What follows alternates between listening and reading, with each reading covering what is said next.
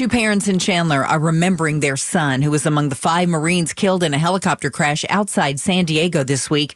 KTAR's Heidi Hommel is live in the news center with the story. 23 year old Sergeant Alec Langen wanted to be a Marine just like his dad, who used to fly the same type of helicopters. His father, Scott, tells our TV partners at ABC 15 he'd do anything to get him back. He died with people he wanted to be with, doing a job they wanted to do and live to do.